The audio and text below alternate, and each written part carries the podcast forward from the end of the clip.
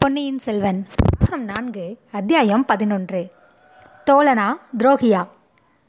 மணிமுத்தா நதி வெள்ளாற்றில் கலக்கும் வனப்பு வாய்ந்த இடத்தை தாண்டி ஆதித்த கரிகாலனும் அவனுடைய தோழர்களும் பரிவாரங்களும் வந்து கொண்டிருந்தார்கள்.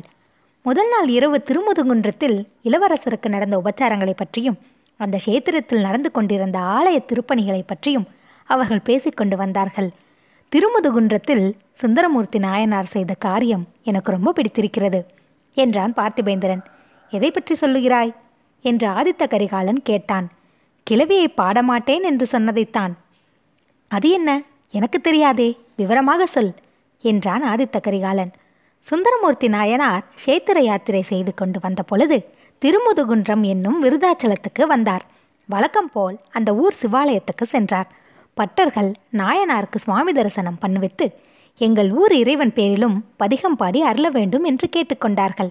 பார்ப்போம் இந்த ஆலயத்தில் உள்ள சுவாமியின் பெயர் என்ன? என்று சுந்தரர் கேட்டார். திருமுதுகுன்றம் என்ற பெயரை கொண்டு அந்த சிவாலயத்தில் உள்ள சுவாமிக்கு விருத்தகிரீஸ்வரர் என்று பெயர் சூட்டியிருந்தார்கள் பட்டர்கள் அந்த பெயரை சொன்னார்கள்.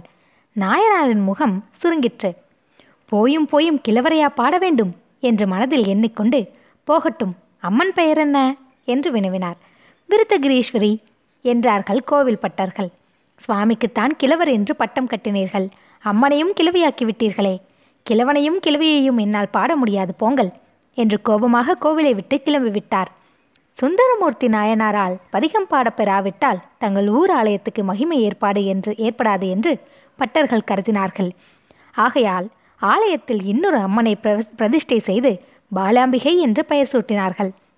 மறுபடியும் சுந்தரமூர்த்தி நாயனார் இருந்த இடத்துக்கு போய் அவரிடம் மேற்படி விவரத்தை சொல்லி திரும்பவும் திருமுதுகன்றம் ஆலயத்துக்கு விஜயம் செய்ய வேண்டுமென்று கேட்டுக்கொண்டார்கள். சுந்தரமூர்த்தி நாயனார் பெரிய மனது செய்து மீண்டும் அந்த ஊருக்கு சென்று பாலாம்பிகை சமேத விருத்தகிரீஸ்வரர் மீது பதிகம் பாடி துதித்தார். இந்த கதையை கேட்டுவிட்டு ஆதித்த கரிகாலன் உடல் குலுங்க குலுக்க சிரித்தான். பெரிய பழுவேட்டரையரிடம் வந்த கவிஞன் யாராவது ஒரு வேளை சுந்தரமூர்த்தியைப் போல் சொல்லியிருப்பான். கிழவனையும் கிழவியையும் பாடமாட்டேன் என்று கூறியிருப்பான். அதற்காகத்தான் அவர் நந்தினியை மணந்து கொண்டாரோ என்னமோ என்றான். இதை கேட்டு பார்த்திபேந்திரனும் கந்தன்மாறனும் விழுந்து விழுந்து சிரித்தார்கள். அப்படி அவர்கள் சிரித்த சிரிப்பில் குதிரை மேலிருந்து கீழே விழுந்து விடுவார்கள் போல் இருந்தது. சிரித்து ஓய்ந்த பிறகு பார்த்திபேந்திரன் கடவுள் முதுமை என்பதாக ஒன்றை எதற்காக ஏற்படுத்தி இருக்கிறாரோ தெரியவில்லை. அவர்களுக்கு விதிக்கப்பட்ட வயது வரையில் ஒரே மாதிரி இருந்துவிட்டு சாவது என்று ஏற்படுத்தி இருக்கக்கூடாதோ என்றான். கடவுள் என்ன ஏற்படுத்தினால் என்ன? முதுமை அடைவதும் அடையாததும் நம்முடைய கையிலே தான் இருக்கிறது என்றான் கரிகாலன். அதெப்படி முடியும்? என்று கந்தன்மாறன் கேட்டான். அபிமன்யுவையும் அரவானையும் கிழவர்கள் என்று நாம் எண்ணுவதுண்டா? மற்ற இருவரும் ஒன்றும் கூறாமல் மௌனமாய் இருந்தார்கள். தஞ்சாவூர் அரண்மனை சித்திர மண்டபத்தில் என் மூதாதையர்களின் சித்திரங்கள் எல்லாம் எழுதியிருக்கின்றன. விஜயாலய சோழர் ஆதித்த சோழர் பராந்தக சக்கரவர்த்தி எல்லோரும் முதிய பிராயத்தவராக காட்சியளிக்கிறார்கள். ஆனால் என் பெரிய பாட்டனார் ராஜாதித்யர் எப்படி இருக்கிறார்? நவயவ்வன வீர புருஷராக விளங்குகிறார். ராஜாதித்யர் இளம் வயத்தில் இறந்து போனார். அதனால் என்றைக்கும் அவர் எவ்வனம் நீங்காத பாக்கியசாலியானார்.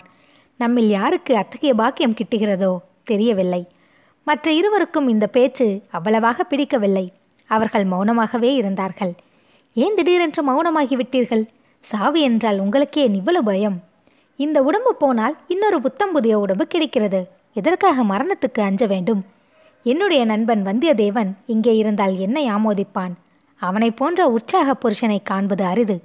யமலோகத்தின் வாசலில் கொண்டு போய் விட்டாலும் அவன் குதூகலமாய் சிரிப்பான் என்றான் இளவரசன் கரிகாலன். அச்சமயத்தில் அவர்களுக்கு எதிராக சாலையில் இரண்டு குதிரைகள் புலியதையை கிளப்பிக் கொண்டு வெகு வேகமாக வருவதை அவர்கள் பார்த்தார்கள். கண்மூடித்திருக்கும் நேரத்தில் அக்குதிரைகள் அவர்களை நெருங்கி வந்துவிட்டன. அவை வந்த வேகத்தை பார்த்தால் இளவரசர் கோஷ்டி எதிரில் வருவது கூட கவனியாமல் தாண்டி போய்விடும் என்று தோன்றியது. அவ்வளவு அகம்பாவம் பிடித்தவர்கள் யார் என்று பார்ப்பதற்காக கந்தன்மாறனும் பார்த்திபேந்திரனும் வெயில்களை நீட்டி சாலையில் குறுக்கே வழிமறிக்க ஆபத்தமானார்கள். ஆனால் வந்த குதிரைகள் அவர்களுக்கு சிறிது தூரத்தில் தடால் என்று பிடித்து இழுத்து நிறுத்தப்பட்டன.